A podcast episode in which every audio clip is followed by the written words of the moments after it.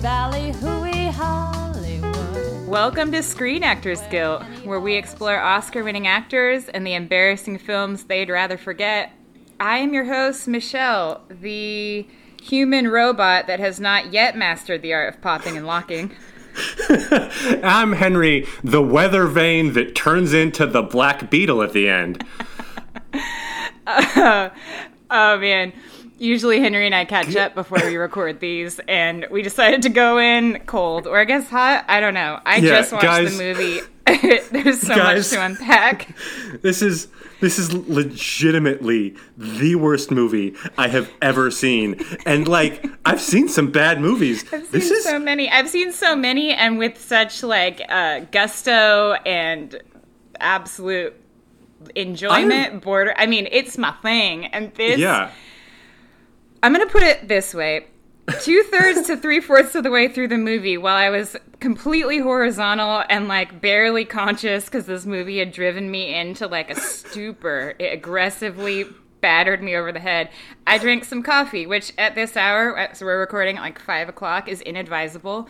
Um, but it was the only thing to get me to have feelings again, and now I'm, I'm sweating. Just finished watching the such a- movie. And It's I'm like, such a I- slog. my palms are Uh, sweaty. So so we should we should set the stage here. Yeah. Uh, this episode is about George Burns, who I think a lot of our listeners, all of our, our 15 listeners, uh, haven't probably haven't heard of.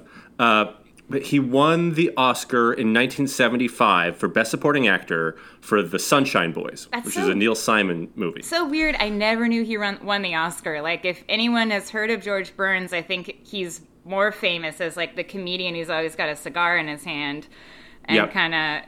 What what was his era? Like, I guess he was famous from like what the the He was famous for so 40s long. through the 70s or the 80s. Yeah. He just kept on being a guy. He was like an old shows business guy that kept working until he was like dead. Yeah, well, he yeah he lived to be hundred years old. Wow. Um, yeah, he died in 19. He was born in 1896. He died in 1996. He was drafted into World War One, Holy shit. uh, and they wouldn't let him in because of his eyesight. Because if you've seen his eyes, they're the squintiest eyes on the planet. they are. Uh, they're barely open. he's like he's like that um that cartoon turtle with the round spectacles that used to appear in like Tootsie Roll commercials, but he's like that guy as a guy. There's there's a chance that that's based on him. He's been around for so long. I think there's He's a like- high probability that's based on him. He's iconic. Like at this point, if you haven't like ever delved into his comedy before, you would just know him as like a he's almost like a caricature of himself because he's an institution. Yeah. Yeah, he's just like this tiny, shrunken, shriveled old man with a cigar. Uh, it's kind of known for one-liners, right? Yeah. Like, uh, is that if you if you live to be 100, you've got it made because very few people die past that age. like, he's just sort of a funny dude. Yeah. Uh, he got yeah, so he sort of was he was famous for like the, the 30s through the 60s, and then like kind of went away and then had a revival from the Sunshine Boys. They made these like series of Oh God movies where Oh, he yeah. played God. Um, Those are and it was like him and. John Denver. oh yeah. Yeah, Whoa, weird. Uh, yeah, it's all very strange. Yeah. He's uh, so so he's great. He's an icon. He's an institution. I love him. Uh, he inspired us to watch the worst movie I have ever seen. It's barely like it's it's not a movie. I don't know what to, to Oh, call this. oh, it's this. not a movie. There, I can. It's not. It's it's our first not a movie since Surfer Dude. Yeah. Uh, but it's much much less enjoyable than Surfer Dude. Surfer Dude had some charm to it. Yeah, it. it had charisma. This, I've I've never seen a movie both try as hard as this movie while trying as little as this movie. this movie was Like, a it- charisma black hole. yeah, absolutely. Uh, with with like a hundred famous people in it. So Oh the movie. God. Oh my god. so The movie is people. Sergeant. The movie is Sergeant Pepper's Lonely Hearts Club Band, and I know what you're thinking. This is probably one of those bad Beatles movies, right? That's what I No. thought. That's what I thought. And I was like, yeah, they're all kind of bad in a hokey way. I remember watching Help a lot when I like learned about the Beatles movies and it's real bad, but it's also campy and fun. It's a romp. Right. That's not what So- this is, guys. So this movie was made in 1978, long after the Beatles broke up, uh, and it was made. So it stars Peter Frampton and the Bee Gees Yeah.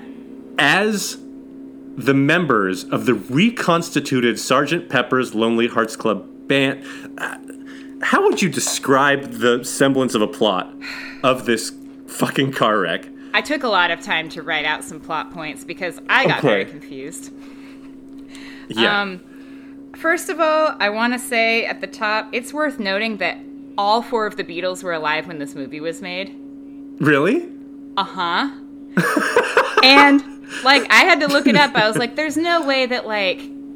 There's no, there's no way John Lennon was still of this earth when this movie came out. Right. like, right. come on like dude that's not and yeah he was. And i read a really funny review of it that said the implied threat is get back together or we'll keep making stuff like this. Because like the pressure for the beatles to come back together was so hardcore in the late 70s um, and any year i guess that they were still all four of them alive. But yeah so the plot of this movie it starts out it opens in france during world war one uh, A brass band is. it's it's gonna be a minute. There's a lot of a lot of things to cover here. Okay, so it opens in France during World War One in a town called Fleu de Coupe.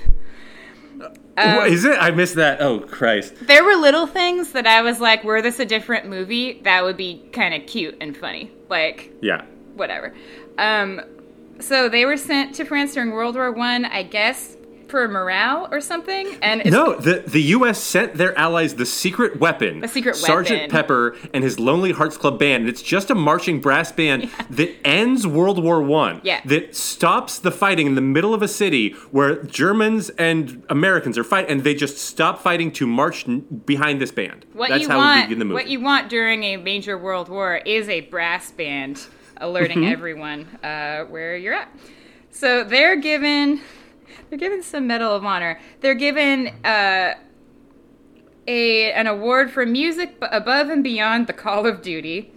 Mm-hmm. Anyway, this band goes back to the Heartland, which is just like a town in Middle America. Um, and then they proceed to be this like iconic influential band through the roaring 20s through the great depression world war II, world war ii and beyond and they're like like morale boosting for the troops and also like bringing people together so um, sergeant pepper basically drops dead on stage but before he does at, like the ripe old age of like 70 or 80 or something that's he's been like they've been creating music for 50 years and then he drops dead on stage but before he does he passes his legacy on to his son he has two no, sons is it a son? I thought it was like a nephew or something. Oh, yeah. a little little kid. oh yeah because he's little well but Yeah. yeah so at some point i thought it was his son but it might be his nephew he passes A, ba- a baby boy relative. a little a little guy he passes the legacy on to little billy not the other brother and they make that Mm-hmm. Billy. Shears and Dougie Shears. yeah definitely not So much- dougie so much of this movie is like they just took Beatles lyrics and like threw them up in the air. Yes. And wherever they landed, they're like, okay, we're gonna make a movie with this random order, and we're going to try to make the lyrics make narrative sense sometimes. Yeah. Mm-hmm. Mostly in the beginning of the movie. By the end of the movie, they have thrown that premise out. But in the beginning, that's why Billy Shears, who's talked about in uh, Sergeant Pepper's Lonely Hearts Club Band, that's he's Billy Shears, the main character, right? Yeah. So like we have a Billy Shears character, but then there's Dougie Shears. I guess there's Dougie Shears, evil Dougie Shears. Well, he's not evil, but he's you know jealous. Um, yeah. So they reconstitute the band with Billy and his friends, and then they become the new Sergeant Pepper's Lonely Hearts Club band. Uh, Oh wait, I'm sorry. I'm sorry. I'm sorry. But there's so Sergeant Pepper in his will says that this seven-year-old boy has to restart my superhero military band with his his also seven-year-old friends Yeah. at some point in the future. yeah.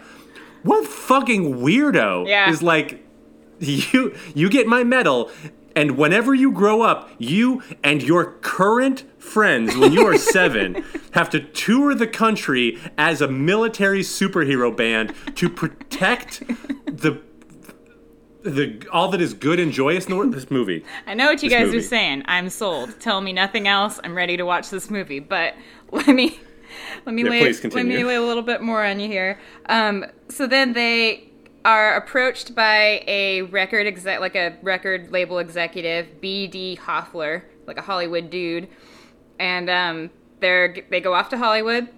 Meet meanwhile, there is there is a guy named Me Mr. Mustard who is roaming around the country in a dingy yellow double decker bus that looks like it was designed by Ron Weasley's whole family. and he's receiving like transmissions on this crazy like TV and radio, and he has two robot women manning controls and giving him instructions while he watches the Lonely Hearts Club Band on a monitor and becomes obsessed with uh, Billy Shear's girlfriend, Strawberry Fields, and he must have her. Um, he, I don't know, I don't know how in detail we want to get, but basically, he he follows them. Uh, so Billy and the band, they sign a contract. They're in Hollywood. The main Mr. Mustard follows them, and he's trying to steal Strawberry Fields away. He also steals their instruments and. With the instruments that narrator George Burns tells us are holding the fabric of the world together. magical instruments. Magical instruments. Seals them, dispatches them, like gives each one to a different, like evil genius guy in a lair, and then it's up to the band to track down the instruments and get the magic back, and also save Strawberry Fields. Is that kind Yeah, of the, that's- that's sort of the plot? That's that's basically the movie. Uh, There is no dialogue, guys. quote unquote movie. Yeah, it's a silent film. The the only person who talks on screen when there isn't music happening is George Burns, who plays the narrator slash mayor slash Mr. Kite. Uh, and it's most like the plot is mostly told in these inane title cards, like a fucking silent movie. Yeah, yeah. The, they ha- like they have some actors in this movie. Mostly not. Mostly it's Mostly like this stars. Barry Gibb from the Bee Gees. Yeah, it does. But there are some actors. Uh, God, there's there is so much deeply wrong with this movie. I don't even know where to start. Well, let's start Uh, with who's in it. Uh, we've got okay. like Peter Frampton and all of the Bee Gees at the top of their game. Like the most Mm-hmm. famous that they'll ever be is right now when they made this movie. Mm-hmm. Mm-hmm. Uh, it. I, I feel like it largely stars Peter Frampton's teeth. All the Gibb brothers' teeth. Those Uh, the- chompers, all- man. The teeth, and I didn't notice. So, like, I kind of knew what Barry Gibb looked like. I kind of knew what Maurice Gibb looked like. But Robin Gibb, the lesser Bee Gee, Mm-hmm. he has like this distinct fun aunt look throughout the movie. Yeah. Like, like he's he's very androgynous, and he's got this like you know sort of shoulder shimmy energy coming off of him the entire time. uh like if I didn't know he was a Bee Gee, I would spend the entire movie being like, "That is that is somebody's like fun kooky aunt." Are you familiar with the the Justin Timberlake sketch on SNL, Oh, yeah. the Barry Gibb talk show? Yeah, So like I not being of the 70s wasn't super familiar with what they looked like. I I like the Bee Gees quite a bit. I love a good falsetto. Really like Saturday Night Fever soundtrack, really fun. Not super familiar with what they looked like though, and man did they ever nail it cuz it's it's really just feathered hair and pearly white chompers. there, there's Those there is boys. so much feathered hair in this movie. 1978 was a weird time for fashion, for how people presented. Uh, a great year for Aquanet, 1978. oof, yeah, just tearing a hole in the ozone layer. Um, the yeah, so Peter Frampton's the main character, uh, and is is a truly. I, it's hard to call him an abysmal actor because there's not really acting done in this movie. No. But there are some times where he's supposed to be crying. You never see him physically cry, but periodically his face looks like somebody threw olive oil on it. yeah, there's a lot of shiny face moments There's a lot of very shiny face moments. Yeah. There, yeah. So, and it also features so many weird musical cameos. So there's Oh, yeah. uh, sometimes the musical cameos are by an existing band playing themselves. Earth, Wind, and Fire appears in this movie in one of the the only genuinely redeeming musical interludes. Very enjoyable. Uh, it felt like was very watching a music video. Yeah, it's like a good it's a good cover of that song. Yep. Uh, but then there's like Aerosmith playing a like e- evil dark foil band. Oh wait, I, Uh, I wrote it down. Um, future evil, future villain band. future villain band. They're they're the they're the ones sending transmissions to me, Mr. Mustard, in his creepy Weasley wagon, uh, trying to lure him in. And the reason being that they want to uh, poison young minds, pollute the environment, and subvert the democratic process. Also, most worst of all, worst of all, turn Strawberry Fields into a mindless groupie. I just can't believe that somebody like a corporeal human being wrote this movie and like wrote words to say that there are so many times. This, ah, okay. I know. All right. I'm. So Can we pause for a moment and talk about how young Steven Tyler looks and how baffling that is to me? yeah, no, it is weird. I've never Uh, seen him look so. I'm not gonna say good, but I It doesn't look good, but- because what he looks like now is like a fancy grandma, like a fancy bohemian grandma. He's rocking Yes. like a million bangles and like a messy top bun and oversized like Louis Vuitton glasses and like flowing like boutique shirts, and he looks like someone's cool like Santa Monica like fancy grandma. Yeah. Uh, yeah, I mean, he looks he looks very youthful. Yeah, a lot of these people, like, I didn't know that Peter Frampton looked that way. I knew No. the Bee Gees looked that way, but uh, that makes and then these like weird British and like old silent movie Jewish character actors that are sometimes trotted out to talk sing. Uh, Yeah. Like the music producers talk sing uh, is very unsettling. Oh, that Uh, was my first and most vehement low light. Yeah, there.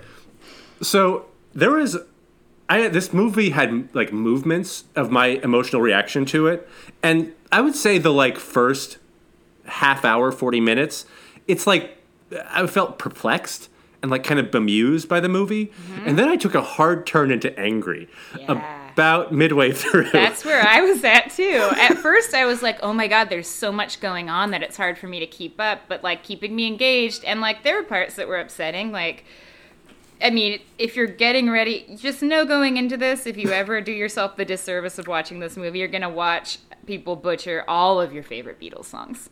Mm-hmm, Uh, and yeah, and first up to bat was the talk singing with the manager doing um, "I Want You." She's so heavy, but it's Yeah. like "I want you" as he picks the Bee Gee or the band up in his like stretch convertible glittery Cadillac, and then he looks like Billy Ray Cyrus. He's got like a big hat on, Mm-hmm. and he's talk singing like one of my favorite Beatles songs, and just made me really mad. But also, there's just so much happening. I want you. I want you so badly. I want you. I want you so bad. It's driving me mad. It's driving me mad. Yeah, the, this movie is so deeply overwhelming. Like, Yeah.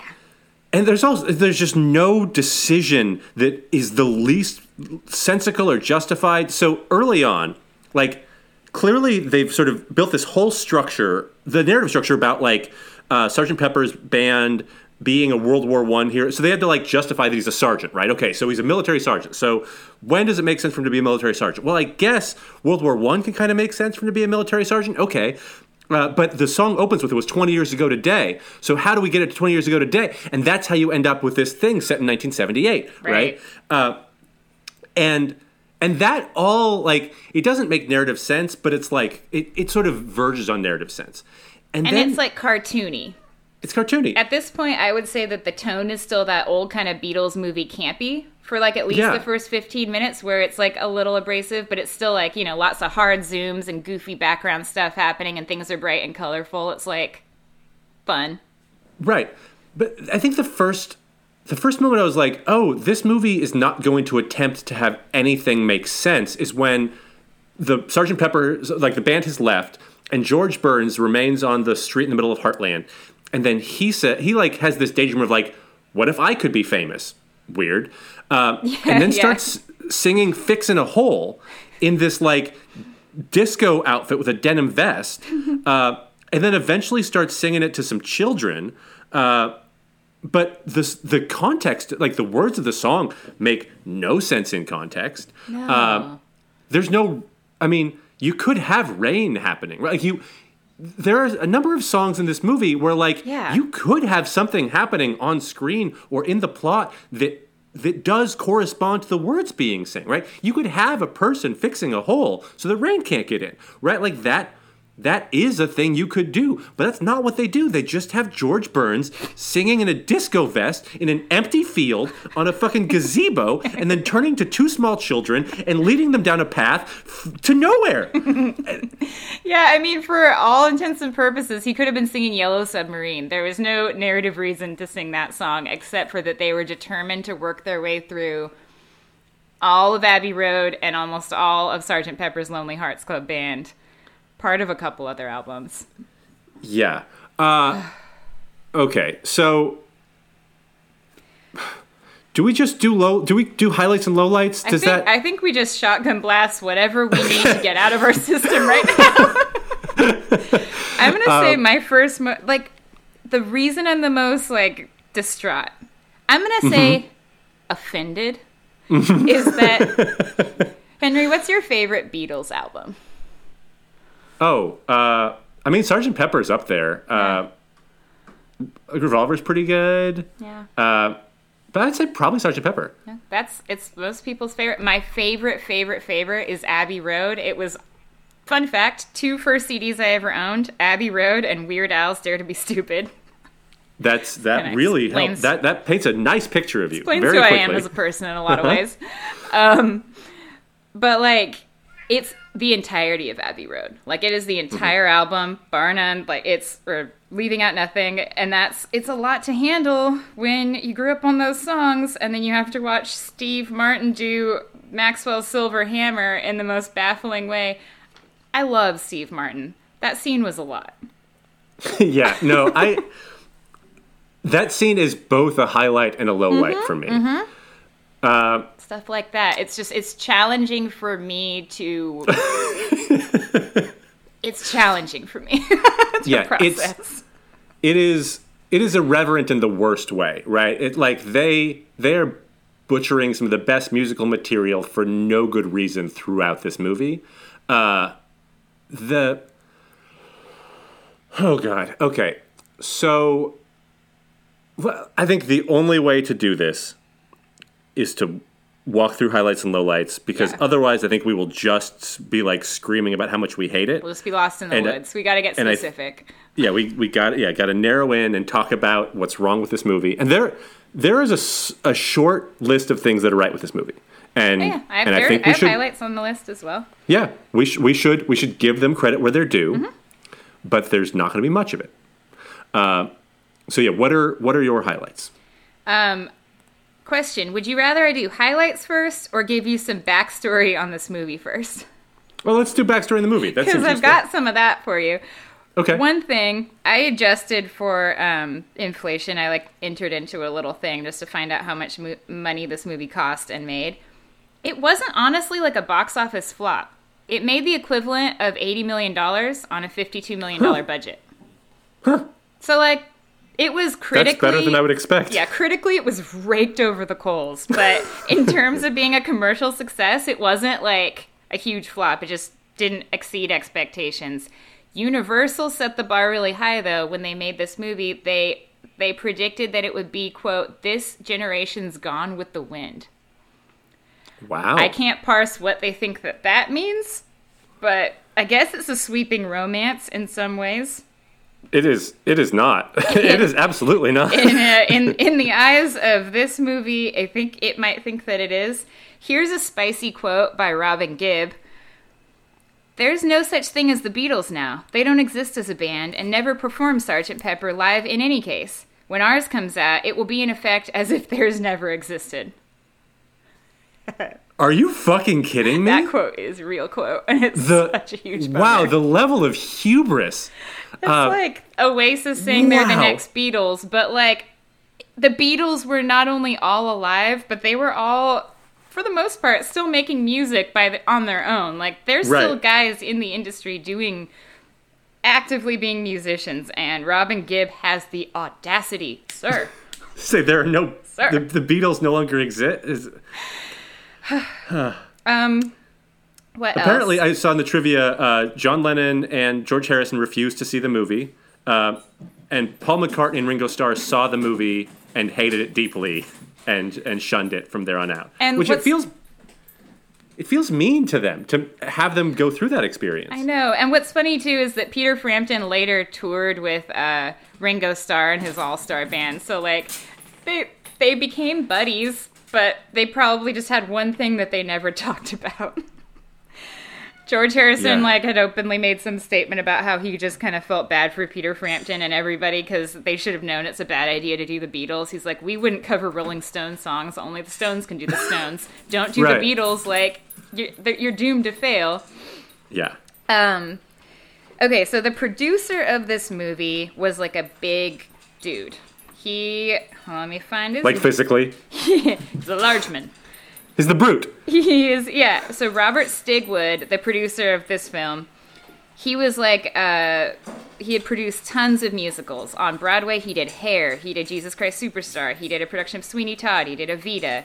And then in the film world, he did Fame, he did Grease, he did Saturday Night Fever. Oh, wow. He's like a heavy hitter when it comes to the musical genre. And he also adapted this movie from a play that he had already made on Broadway. So this thing existed as a Broadway musical before it was ever a movie. All this Huh. to say, I kind of get how this movie got made because it was this Yeah. like uber famous producer with like big, you know, musical Huge production names. chops. Yeah. Um, I think the musical producer on this, yeah, he was like the the film producer. The musical producer was this big guy as well. Um, one of the reasons Peter Frampton was in this movie is he was told by the producer that Paul McCartney would be in it. He was promised, and that's why he said yes. And then he That's ran that's into Linda McCartney, went somewhere, and she was like, "Oh no, Paul's not doing it," and he started to get worried. Yeah, I mean, there's no absolutely no good reason to uh, to be in this movie. But like you know, Uh, it makes sense. It was like every famous Beatles song. It was this huge guy. It was like a famous director. It was a ton of money, and then they were told that there would be a Beatle. So like, I get it, but also, ooh, oh Icarus, you have flown too the- close to the sun, my friend. And the Beatle who would be the most likely to be in this movie. Oh, yeah. Right? Like the cheesiest Beatle for sure. Well, I Uh, mean, Ringo actually wouldn't have surprised me. Right? Like Ringo would do the Muppet Show and whatnot. That's fair. Uh, Yeah.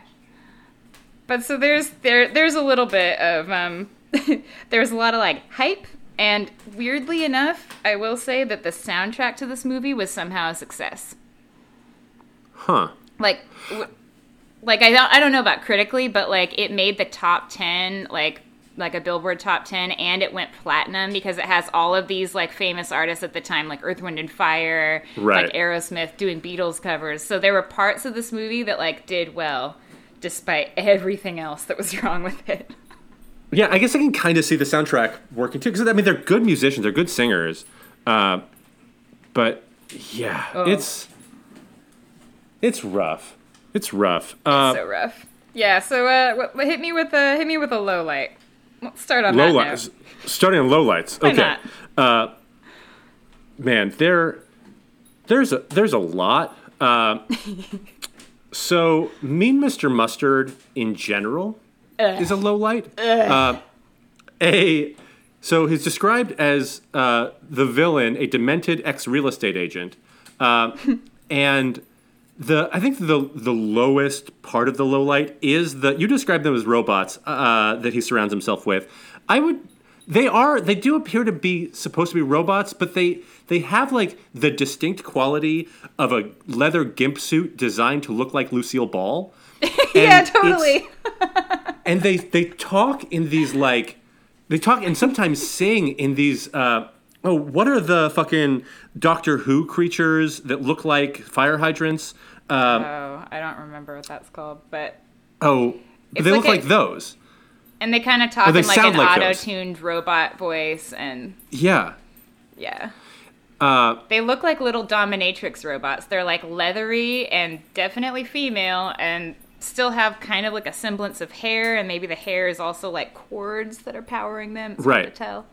They massage him uh They're so bad at walking like robots. I'm sorry, I just had to so bad at walking like robots uh they also they give them a song she like They have part of She's Leaving Home, and it's deeply and that weird auto tune robot voice, and it's deeply unsettling. Uh, the I mean, there's okay. Uh, the way that the, the Peter Frampton, the Bee Gees, I'm not going to call them Sergeant Pepper's Lonely Hearts Club Band because they're Peter Frampton, and the Bee Gees. Yeah. The way that they like that they travel is by hot air balloon, but there's a moment where the hot air balloon is rammed by a Learjet, and then suddenly they are inside the Learjet on the way to Los Angeles. Yes. I I don't I don't love that. Uh, I uh, so yeah. I liked that they used a hot air balloon. I thought that was whimsical. Yeah That yeah, added it- to it- some whimsy. It will. was whimsical. uh, the so they make a big deal out of the music producer like only wanting to make money, right? Yeah. Um, and I I can't tell if it's a highlight or low light. The like his space, uh, but we should talk about it. Like his record studio. Oh yeah. Uh, is in a sky a two skyscrapers that are topped by two giant vinyl albums and he has a couch that's built around a rotating coffee table built to look like a giant turntable which Yeah. maybe he also has sex on it seems like Yeah. and he he has a file drawer where he keeps pictures of his bands um, and they're Filed the- under. filed under superstar, but there's also the files dumber, dumbest, too laid back, and drunk sissies. Like there's Drunk sissies. the- I didn't catch that one. the Easter eggs in this one are I mean they're not fun to find, but they are there in a very serious way. Uh, what about I mean I, I could keep going, but I can pass it back to you for for some if you want. okay. Um. I'm gonna. So this is a good part to mention a few of my highlights.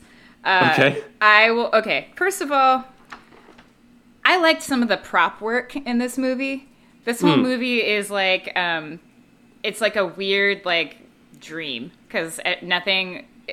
I think they're kind of trying to create that whimsical, you might be on an acid trip kind of feeling a lot of the time. It doesn't come off Right. that way. It comes off as like a really bad music video, but there are parts of it that I was like, yeah, you know, I'm having fun. Um, they've got the the big record spinny coffee table that you talked about. Like that is a fun feature. Like whoever got to do some of the set design, like I bet they were enjoying their job. Like that kind of stuff is Yeah. cool.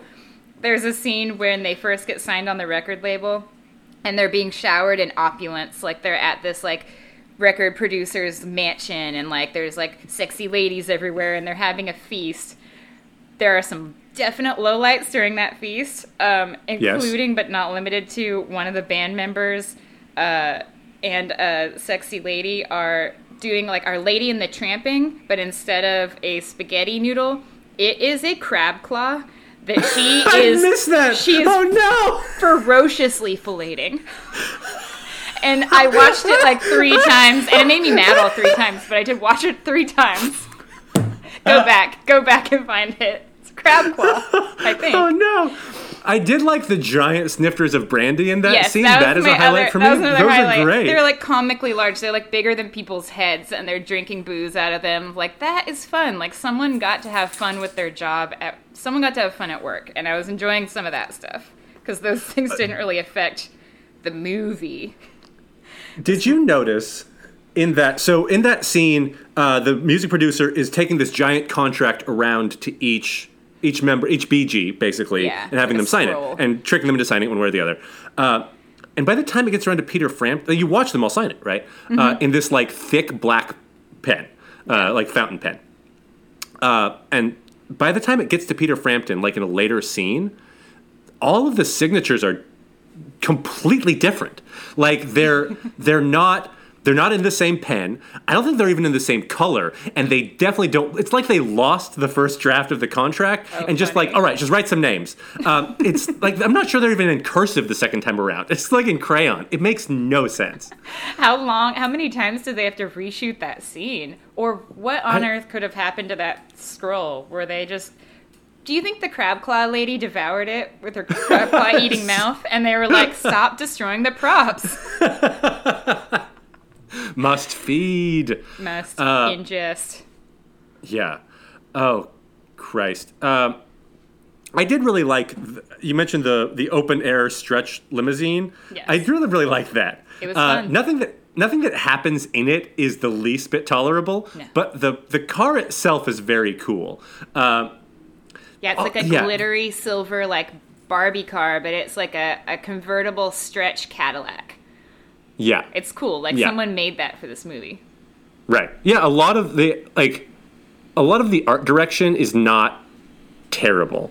No, It's not it's good. Fun. If you're watching a short music video, it can be fun. Yes, yes, it is two hours long. For two hours, it's not viable. Uh, there are times where it feels like they are just making music video. Like there's whole scenes that are just a band playing to like an either an audience or an empty audience, Yeah. right? Like there, there's no action happening. It's not advancing the plot. They're just like we needed Yeah. to. We needed this movie to be longer, so we're just going to put the band playing a song in front of the audience for three to three and a half minutes. Yeah. Uh, it's not visually interesting. There, there is a thing that happened uh, again in that opening scene. I don't know if there's a highlight or a low light, but it's a question I have.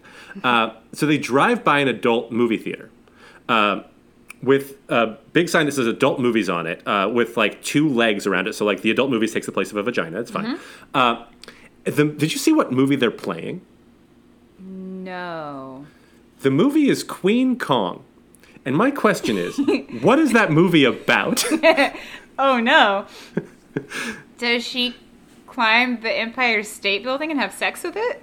Right, like is it a is is it a monkey lady? Uh, Is it a is it a is it a giant just a giant woman that takes? But is it, then li- there's is gonna be a little guy, it'd be a little guy, like a little, It- like a little human guy that go maybe maybe goes inside there. right up in there. Oh, God. Yeah, I think that. It's, Oh wow, yeah. The Easter eggs are really where you want to focus your attention because it draws you out of the movie, and that is something you need to do at all costs. Mm-hmm. Mm-hmm. Uh, Ooh, yeah. low light. Um, when they're going, when they're driving around Hollywood, and they're looking out at like all the sites, like there's you know the exotic. There's like a lot of um, there's like the sex workers hanging outside the exotic movie theater and like the erotic movie theater, and then they drive by this place where a bunch of women are like living mannequins dressed like Egyptians that like look over and smile at them. Ninety percent sure one of those women is in blackface. like Really? yeah, like I went back and paused it and I was like, I can't totally tell because her whole body is painted, but it really looks like a person in blackface. So there's that. Yikes. 70s. Good job, 70s. Uh, hold on, can we pause? My dog is barking. Uh, Holla, stop it. Be right back. Go upstairs.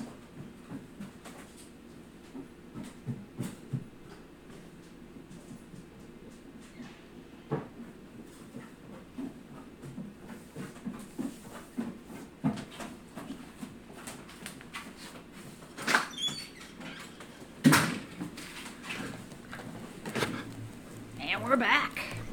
Sorry, just figured better to. Oh, yeah, for sure.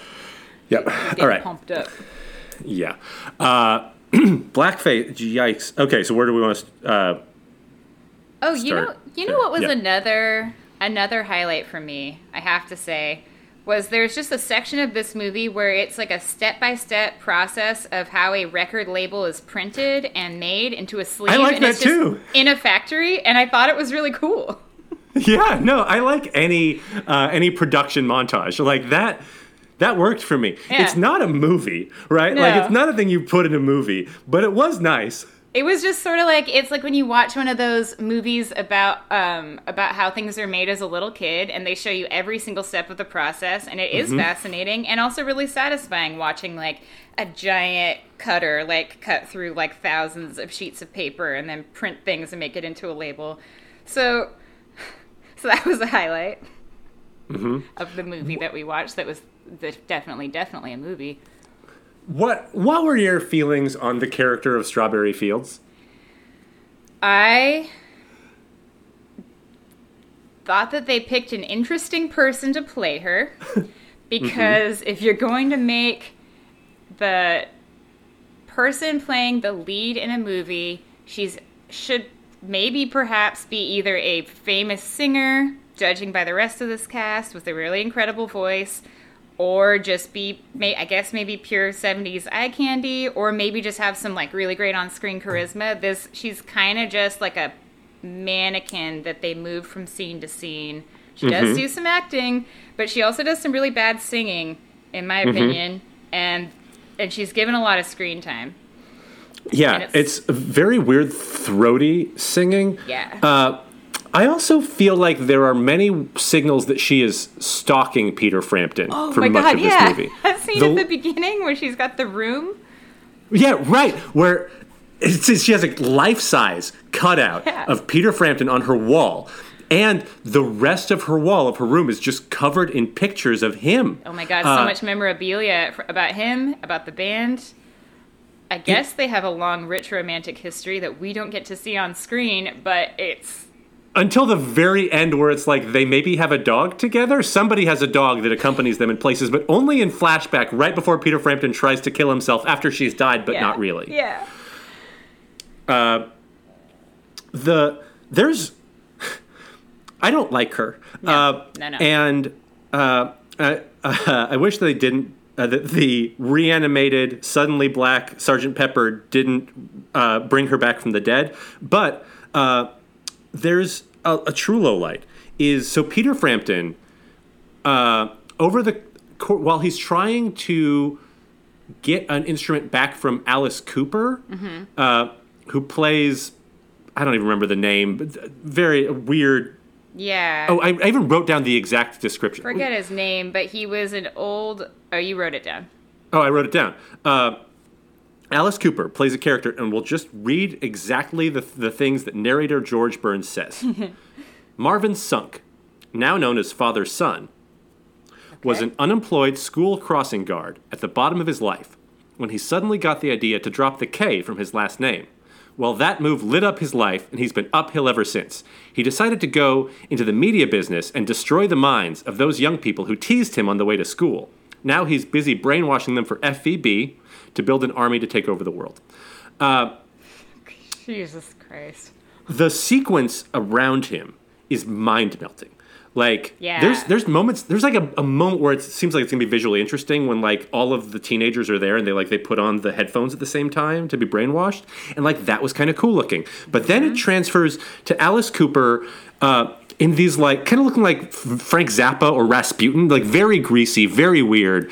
Uh, on, projected onto screens in these distorted images where he talk sings because the world is round it turns me on and Yeah. the image is cast in like green light with his like long greasy black hair flipping in the wind and then he's like He's got like red the great and powerful Oz angle with his face kind of lording over everyone, and it seems like maybe they're having like a mind control, like hypnotic psychedelic moment. Yeah, and then there's a whole other thing where like he's he you see his full body on a red screen, uh, and he's like crouching like he's trying to poop outside. Uh, but they making these come hither hands uh, to. It's very weird. So Peter Frampton is is electrocuted uh, Yes. in this scene. Yeah. And and the thing, the only thing that can restore him is the power of love. Tells us narrator George Burns. Mm-hmm. And then Strawberry Fields starts singing to him. Low And the song that she sings is Strawberry Fields. Yeah. So she just sings her name to him uh, over and over again. And at some point, he wakes up and she, he regains conscious. She hugs him and sings Nothing is Real, Strawberry Fields Forever. Oh my god. The, the actual plot of this movie is that they got stalked, that Billy Shears got stalked by this girl that he knew tangentially in his hometown in the Midwest. And that becomes the rest of his life. Mm-hmm. Mm-hmm. God. Uh, it's, it's, there's so much. There's so much. Uh, oh. so, yeah, please. Mean Mr. Mustard's tongue, I have to say it. He puts it out on display early and often, and it makes me very mad. It he'll he'll just make eye contact with the camera and then maintain eye contact with the camera for like 10 seconds and his tongue like just like going in and out and he's winking and he's looking away and he's looking back and it's like nope fucking call cut. Call cut. Who's making this movie? He is not the presence that we want lingering on screen or on set. Let's get him out of here. Mm-hmm. Upsetting. The a thing I don't like about this movie is that it it makes no effort to assign songs to any situation that would make any narrative sense at all. No. Like uh, Robin Gibb sings "Oh Darlin'" in the studio, uh, unrelated to the narrative.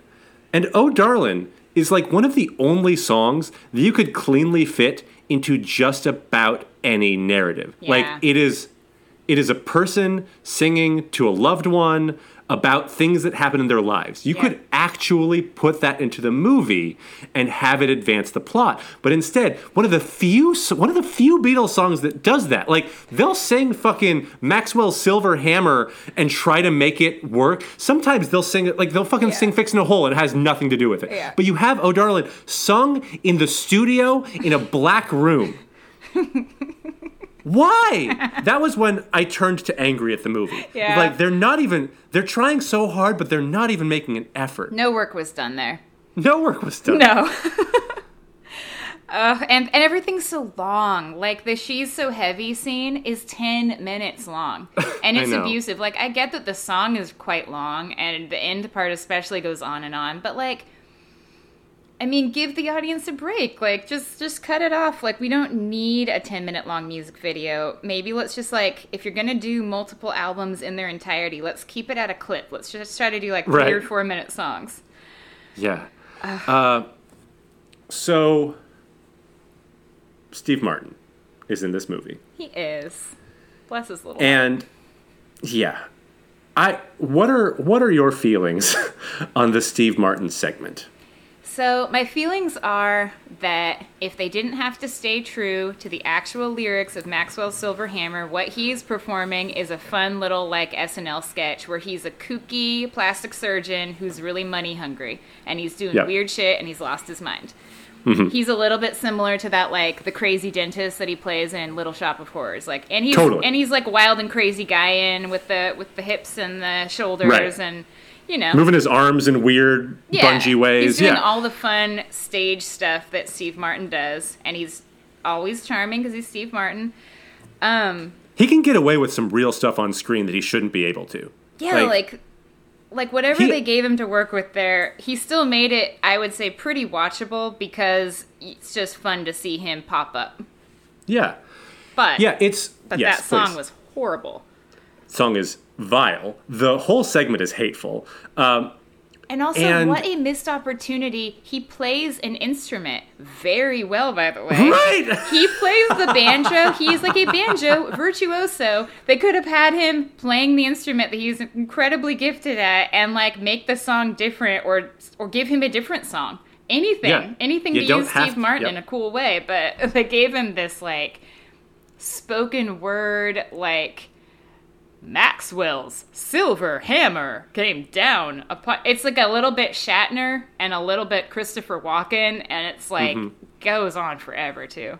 Right. Throughout his undulating, which I enjoyed. Mm-hmm. And then it turns so I, I was even I was sort of on board for this. Like it's not a it's a bad segment, but it's a watchable segment until Wacky.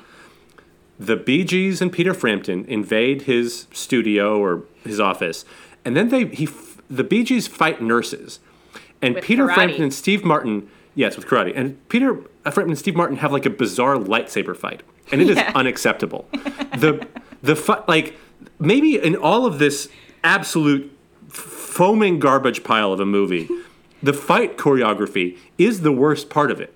There are multiple fights that look like they were choreographed by a Rush community theater volunteer. Like the the lightsaber fight is I, I- it makes the lightsaber fight between Alec Guinness and Dar- between you know like uh, fucking Obi Wan Kenobi and Darth Vader, the really slow one in original Star Wars. It makes that look fucking polished and great. Yeah. Like it is so but both slow and fast and disjointed, and they're, they're like animating over the like the swords, and suddenly Peter Frampton has swords. Like it's it's all so weird. It is weird.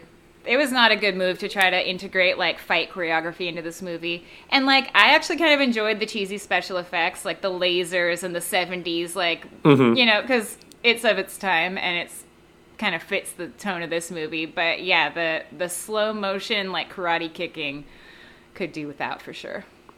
And the fight between Aerosmith and Peter Frampton, the Bee Gees, between future villain band, Yeah. uh, is unwatchable. yeah. Like it, it looks like they gave them no direction. They're just like, you guys need to pretend to struggle for a good minute and a half, and then uh, Steven Tyler has to fall off the stage. Uh, Yeah. And it's one of the pivotal You- moments in the movie. It's not a It is technically the climax. It's like the climax of the movie, and they're like, "Oh fuck yeah, we got to wrap this thing up, and we have like six more songs to fix fit in there, and we don't have time to do anything else. We got to just just ah, just wave your arms around. Okay, you're done." it it might be the most awkward thing I've ever seen on screen. Yeah, it's pretty bad. It's like I was in middle school plays with better fight choreography. Like it's it is really really weird.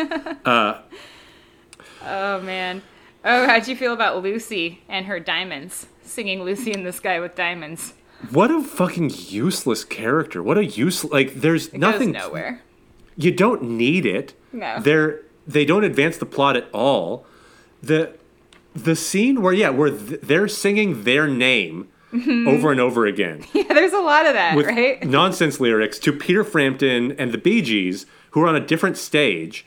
And maybe it's taking place in Strawberry Fields' imagination, and maybe it's not. I, my initial thing is like, there's a lot of scenes in this movie where full bands are performing to nobody uh, for a music producer who the movie is very insistent only wants to make money, but he's doing these large productions to open streets, like Yeah. on the roof of a street in downtown LA. He's with his two big bands with large neon signs behind them Yeah. to to nobody.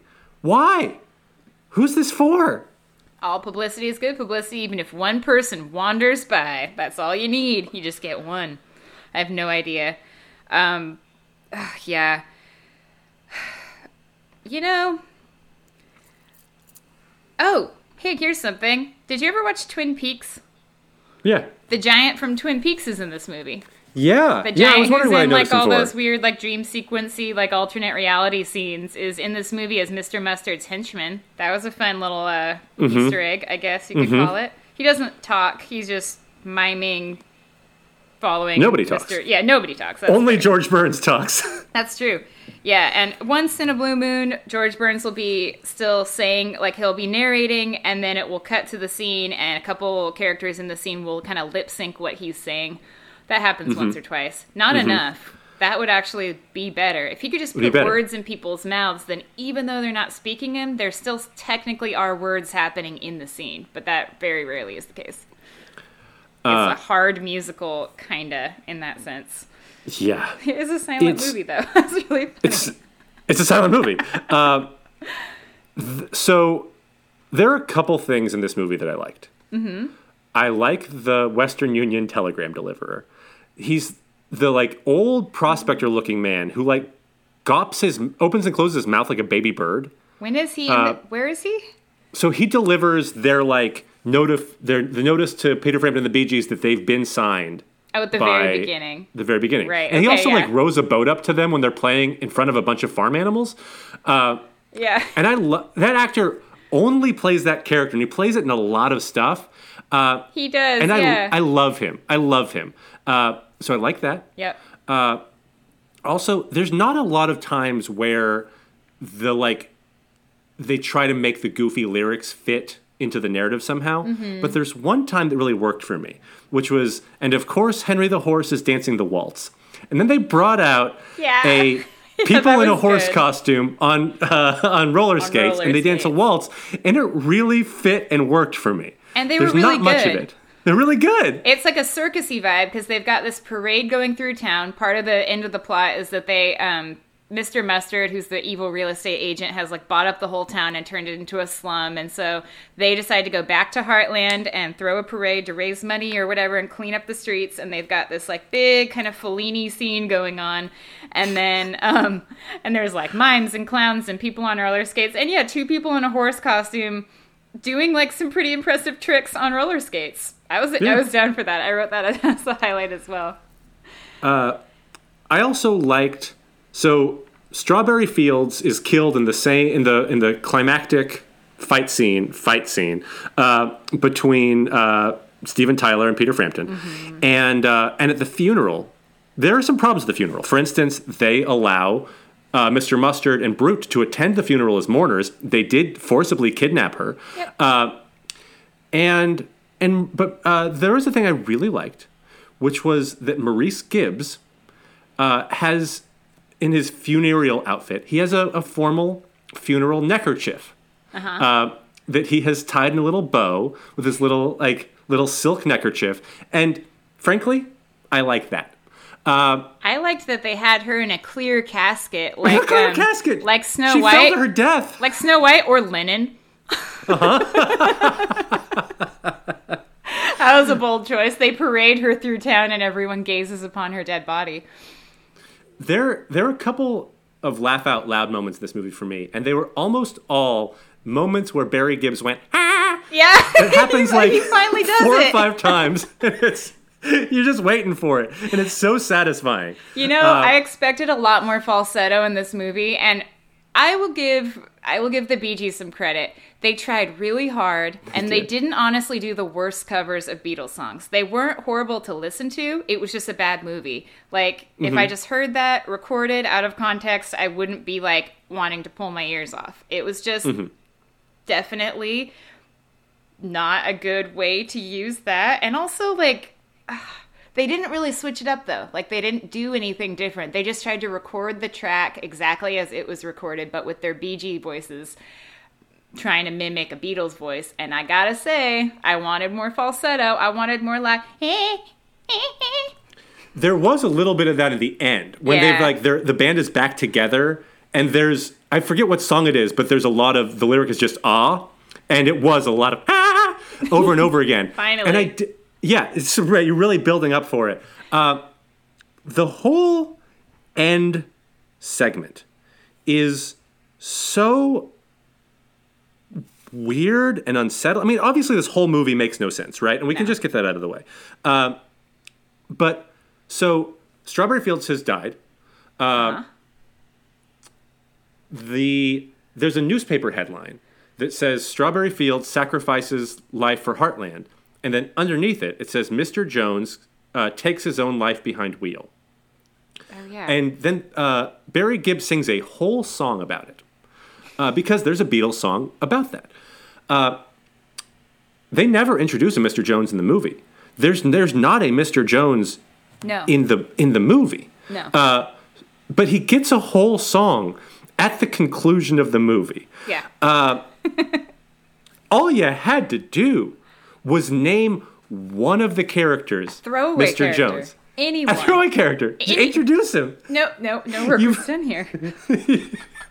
you've you've named you created Dougie Shears because you needed a brother for Billy Shears for some reason, but you couldn't We name have somebody we have Mr. Strawberry Jones. Fields, Lucy in the Sky with Diamonds, and Maxwell Silverhammer all singing the song about themselves. And Mean Mr. Mustard. Oh, and me, Mr. Mustard. Like, no one's singing about them. They all sing their own little song. Would it have been so hard to just throw in a Mr. Jones? Apparently be- so. Apparently So apparently so.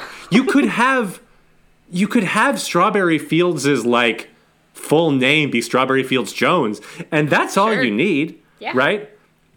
Uh, that's all I need. So one of the big mysteries throughout the the thing is like uh, Mr. Mustard is being backed by FVB. And it's like FVB is the like creepy computer voice. And then like you said at the end FVB turns out to stand for Future Villain Band. Yeah. And rather than one individual, these like five hair metal band members have been uh, putting this character actor to do these things. Yeah. My my question is why? Why did why did you need that? And and if so, why would you have it be future villain band? What like F, FVB doesn't mean anything in general, so you don't need to backronym it. Uh, future villain band is like a, a bad Mad Libs arrangement of words. It was a Like- placeholder that they forgot to auto replace when they wrote the script. They were like, It's- uh, just call it. I mean, it's like a future villain band. We'll come up with it later. Just, just moving on. We got to keep the momentum going in the writers' room. and then guess what? They lost steam. Oh God, uh, started with very little steam. So Strawberry Fields has died, and Peter Frampton, covered in olive oil on his face, is about to commit suicide. Yeah. And it's about by jumping off a two-story roof. Uh, not not a great way to do it, but that's what he's going to try to do. And he jumps off, and then the weather vane that was erected in honor of Sergeant Pepper spins and spins and spins and turns into Billy Preston, the Black Beatle. Um, and and he zaps Peter Frampton back onto the roof, and then zaps Heartland to change. Uh, and he zaps to turn everybody's clothes into clergy vestments, including Yeah. turning Mus- Mr. Mustard into the Pope. Uh, Yeah, it does. and then and then he saps Strawberry Fields back to life and looks at her and says very clearly to her, "Get back, Loretta," because he's singing "Get back." Uh, but very clearly, he's he's calling her Loretta. Like that's that's not a Oh my god. I don't know how I didn't notice that. I got really happy at the end of this movie because I, for the record, loved that scene. The movie was losing its mind. A weather vane turns into an exit man that isn't the man from the beginning of the movie, and that's fine, and I'm over it. I don't care. But his cover of Get Back was very good, in my opinion, as far as he's also on. He, he made Get Back. He was one of the the actual like the musicians on Get Back. Like it's Oh. it's nice. Oh, I didn't know that. Yeah. So yeah, his and his cover is I think it's a great cover. He's got charisma. He's randomly turning townspeople into popes and priests and nuns and I'm here for it. I don't know what the fuck is happening anymore, but like I didn't even notice that he blatantly calls one of the only characters that has a very important role and name that is repeated ad nauseum throughout the movie, and he just looks her in the eye and calls her Loretta. I love it. It No work been- was done. It could have been anyone else. They could have Right, thrown Mr. a Jones all random over again. extra into the movie and just like, hey, hey, craft services, you're not doing anything right now. Just stand here in the middle of the gazebo, let Billy Preston yell something at you, and then you're done working for the day. But no. oh, I love it. That scene was awesome though.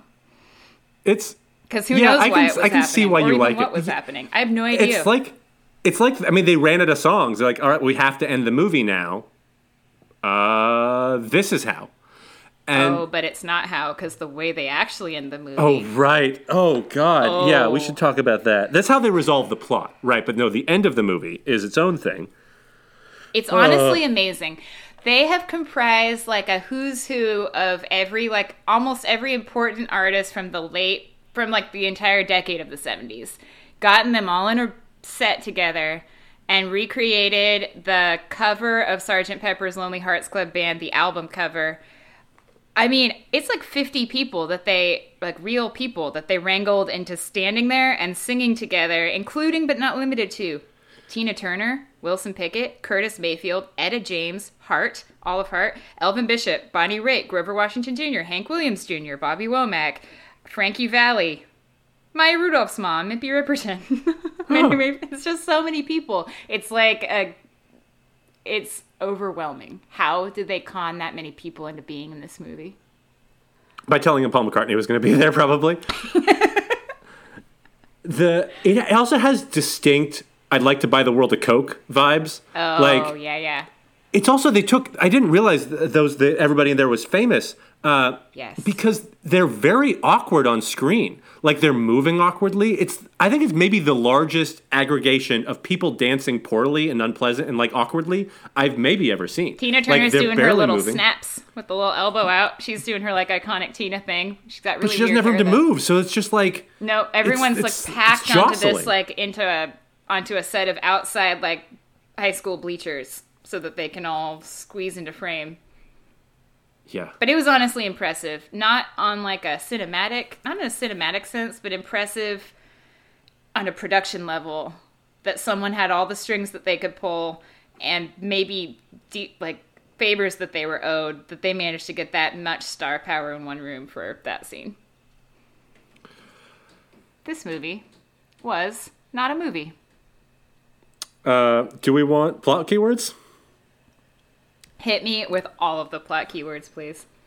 Uh, all right, we've got the Beatles song, uh, Scanimate. Don't know what that means. Uh, we have tuba, saxophone, uh, plastic surgeon, record producer, multiple cameos, loss of girlfriend, Uh, yep. brother brother relationship, drugged drink, Oh. battle of the bands, which does not occur in this movie. Drug drink Uh, does occur in this movie. Drug drink, yeah, they do roofie Peter Oh, Battle of the Bands doesn't appear in this movie. No, it totally No. doesn't. doesn't. uh, based on song, based on album, Hot Air Balloon, yes. independent film. Uh-uh. I don't think that's accurate. Uh-uh. Uh, Unless the there's a Wall. film about this film that I would I- watch. I would watch that in an instant. Yep. Resurrection. I guess yeah, there is a resurrection. There is. Uh, a they resurrect Strawberry. Fields and then call her Loretta. There's arguably multiple resurrections because whatever the fuck happens with Sergeant Pepper turning into a different man at the end is perhaps a resurrection. That's true. That's true. That's that's not wrong. Uh, this this was the worst movie I've ever seen. I This was truly terrible. I didn't expect it. I gotta ask you, if you had to be a character, Hmm. who, who'd you pick? I mean, it's hard not to choose Billy Preston Sergeant Pepper because he's on screen for so little time. He he fixes much of what's wrong with the movie. Yes. And then goes back to being a weather vane. And he gets And- to do the most seems- fun thing ever, which is just magic people into being clergymen and then disappear. Yep. Uh, yeah. Yeah. Uh, what about you? it's gonna bum you out, but I'm gonna pick me, Mr. Mustard, based on my extreme affinity for being the worst. I like, I like, uh, I like, I would love to leer at the camera. I would love to drive around in a dirty old van with some robots. I would, I just, I want to be the worst. I want to be the worst part of this movie. I want to just be the worst. I feel It's- like this it's movie has broken me. It's skis. Uh, it would be really fun and no one else would enjoy it. Which is, I'm sure, what that actor thought. okay, so I uh, they've got some more trivia. Why it's a silent film? The Bee Gees and Peter Frampton used to have dialogue. No. but they couldn't speak without British accents. And because it's set in America for no reason, uh, What? Why? they they did away with the dialogue. Oh my Uh, god. It, and they so yeah. unnecessary. So Just set it in like set it in Liverpool, you idiot. like make it like a Why not? Why not do Yeah. that? yeah. Ugh. Right, set it where the Beatles are from. there's not? nothing in the dialogue to there's nothing in the songs that requires them to be in the United States, obviously, because all of the people that made the music are British. So weird. I so, never such lived a in the weird, US. like maybe pandering grab to like just get Americans to love this movie. I don't understand. Um, Uh. Yeah, I apparently they let Alice Cooper out of rehab to do this movie. huh. He was checked into rehab. Okay. Uh, and uh, and he was granted a temporary leave for three days to record his vocals and shoot his scenes for this film. Which also, you know, in this movie, he looks like he just got out of rehab. I, don't know if that's how he always he looks. does. Yeah, he does. That makes the most sense in the world. Ugh. That's a crazy. Well, he had a harrowing 72 hours. The Bee Gees tried to get dropped from this film two weeks into production. No. Are you kidding Yes. me? That's Are what you it says. kidding me? Oh my god, they already knew. That's so sad. They already knew. They were also apparently given one trailer when the movie started uh, to share. These three men, these three adult men, were given a single trailer, and then Saturday Night Fever came out, uh, and it the soundtrack became a success, and the Gibb brothers were then given uh, each their own trailer. Oh, they were just three brother- brothers bunking in a in a trailer together, just like old times. Oh, that is so sad though. Two weeks in, The Bee Gees cited their involvement with this film for their declining popularity. yeah, big time, yeah. Mm-hmm, mm-hmm, I mm-hmm. mean, the thing is, if you make a Beatles movie, it's just you have so far to fall and so far to fail. Like across the universe, miraculously, like pulled it off. To my knowledge, it was pretty. Yeah, it was a critical success, and it got some noms, and it was also beautiful, like to look at. It it did a thing where it created a film that also like aesthetically supported being a trippy, sweeping Beatles movie. this, I don't know what the end goal was. I think it was achieved. I think this is exactly what they wanted to make. I, I mean, it feels like it was mostly a cautionary tale to allow across the universe to happen. Of like, well, if you're gonna do this, you need to go very abstract. Yeah. Because it won't work trying to make any of these lyrics make sense because they don't make sense in the in real in the real world. They don't make sense in real life. No. Uh, it's Oh man, just the fact that they all had speaking roles and they couldn't figure out a way in their mind. People who have worked in Hollywood for decades could not figure out a way to get these four men a way to speak on screen that made any sense because they're married to the idea that everyone exists in Nebraska. had to take place in Heartland America. Just wh- why? Why? why do you need to do that? Do you think it was because they had already created the sets? because they made, I looked it up, they made a very expensive movie set. Like that whole Heartland is like a million dollar um, town that they created out of nothing. And so it is totally possible that they thought that these men were going to be able to pull off talking like Americans and realized way too late into production that that wasn't a possibility. I have no idea. Uh, Oh, this is what a ride. yeah. What I a ride. I guess I'm glad to know that this exists. I mean, yeah, I didn't know it existed. I don't. I would never advise anyone to watch this, um, but knowing about it and knowing about how badly it affected the careers of like four people doing quite well in 1978 is just. Right. It it's seems, like it seems significant. Saturday Night Fever comes out. They're at the top of their career. They do this movie that they signed on before Saturday Night Fever, and it immediately tanks their like this. This movie ruined the Bee Gees. So sad. uh, well, I. This is the like so. I think this is the worst movie that we've watched for this. It's the worst movie I've ever seen. It's also unlike any movie I've ever seen. Yeah, that's It's- the thing. It's like hard for me to categorize because it isn't quite a movie. I mean, it's really not a movie. It's hard to watch, but I will say less ooh, less unpleasant to watch in some ways than like the yucky gritty movies that we've seen. Like watching uh It is less objectionable than Highway. Yeah, Highway was Highway's disgusting. there were no there was no whimsy. There was No. no, weather. There was no hot air balloon. No. Yeah. Uh, no. It. It there was like no woman deep throating a crab claw in Highway, although there very well could have been. there could have been. It would fit into Highway better. accidentally they forgot to put that in. I.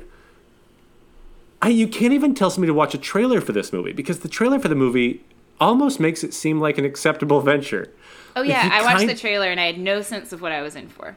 You kind of have to watch it to understand it. Yeah. And and I feel bad telling people to do it, but I also want other people to have this experience because it's not on like any of the lists of worst movies ever made, but it might Yeah. be the like this The Room is a better movie than this. It is more of a movie than this. It is much more of a movie. It has a beginning, a middle, and an end. Like, Like, actions one's- have some consequences. No one's saying that Tommy Wiseau didn't try his ass off at making a movie.